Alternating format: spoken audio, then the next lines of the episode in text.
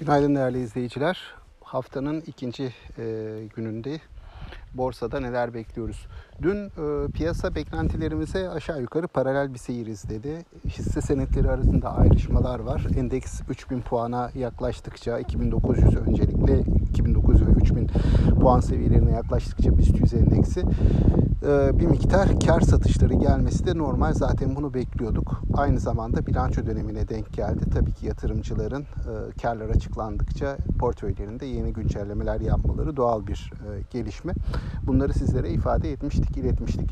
Yurt dışı tarafa baktığımızda yurt dışı tarafta da bir miktar temkinli bir hava var. ABD hissesini de endeksleri olumlu yönde ayrışıyorlar. Orada yukarı gitme isteği var.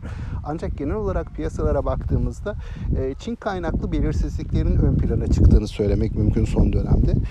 Burada yurt dışı tarafın bize desteği önemli olacak önümüzdeki günlerde. Çünkü yurt dışı tarafta eğer sert satışlar görürsek bizde de kar satışının düzeltmenin boyutları o denli artabilir.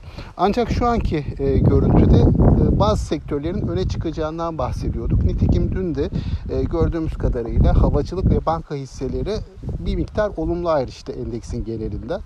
Ee, önümüzdeki günlerde de bu ayrışmaların kar açıklamalarında paralel olarak devam edeceğini tahmin ediyoruz. Ee, borsa tarafında bugün temkinli bir açılış bekliyoruz. Yatay seviyelerin görüleceğini düşünüyoruz. Ee, ve hisse değişimlerinin, e, yatırımcıların hisse tercihlerindeki e, değişimlerin portföy yenilemelerinin devam edeceğini, endeksin nispeten bir bant hareketi içerisinde 3000 seviyesinin hemen altında bir bant hareketi içerisinde bir süre kalacağını tahmin ediyoruz. Aktaracaklarım bunlar. Sağlıklı, bol ve bereketli kazançlı günler dilerim. Yeniden görüşmek üzere.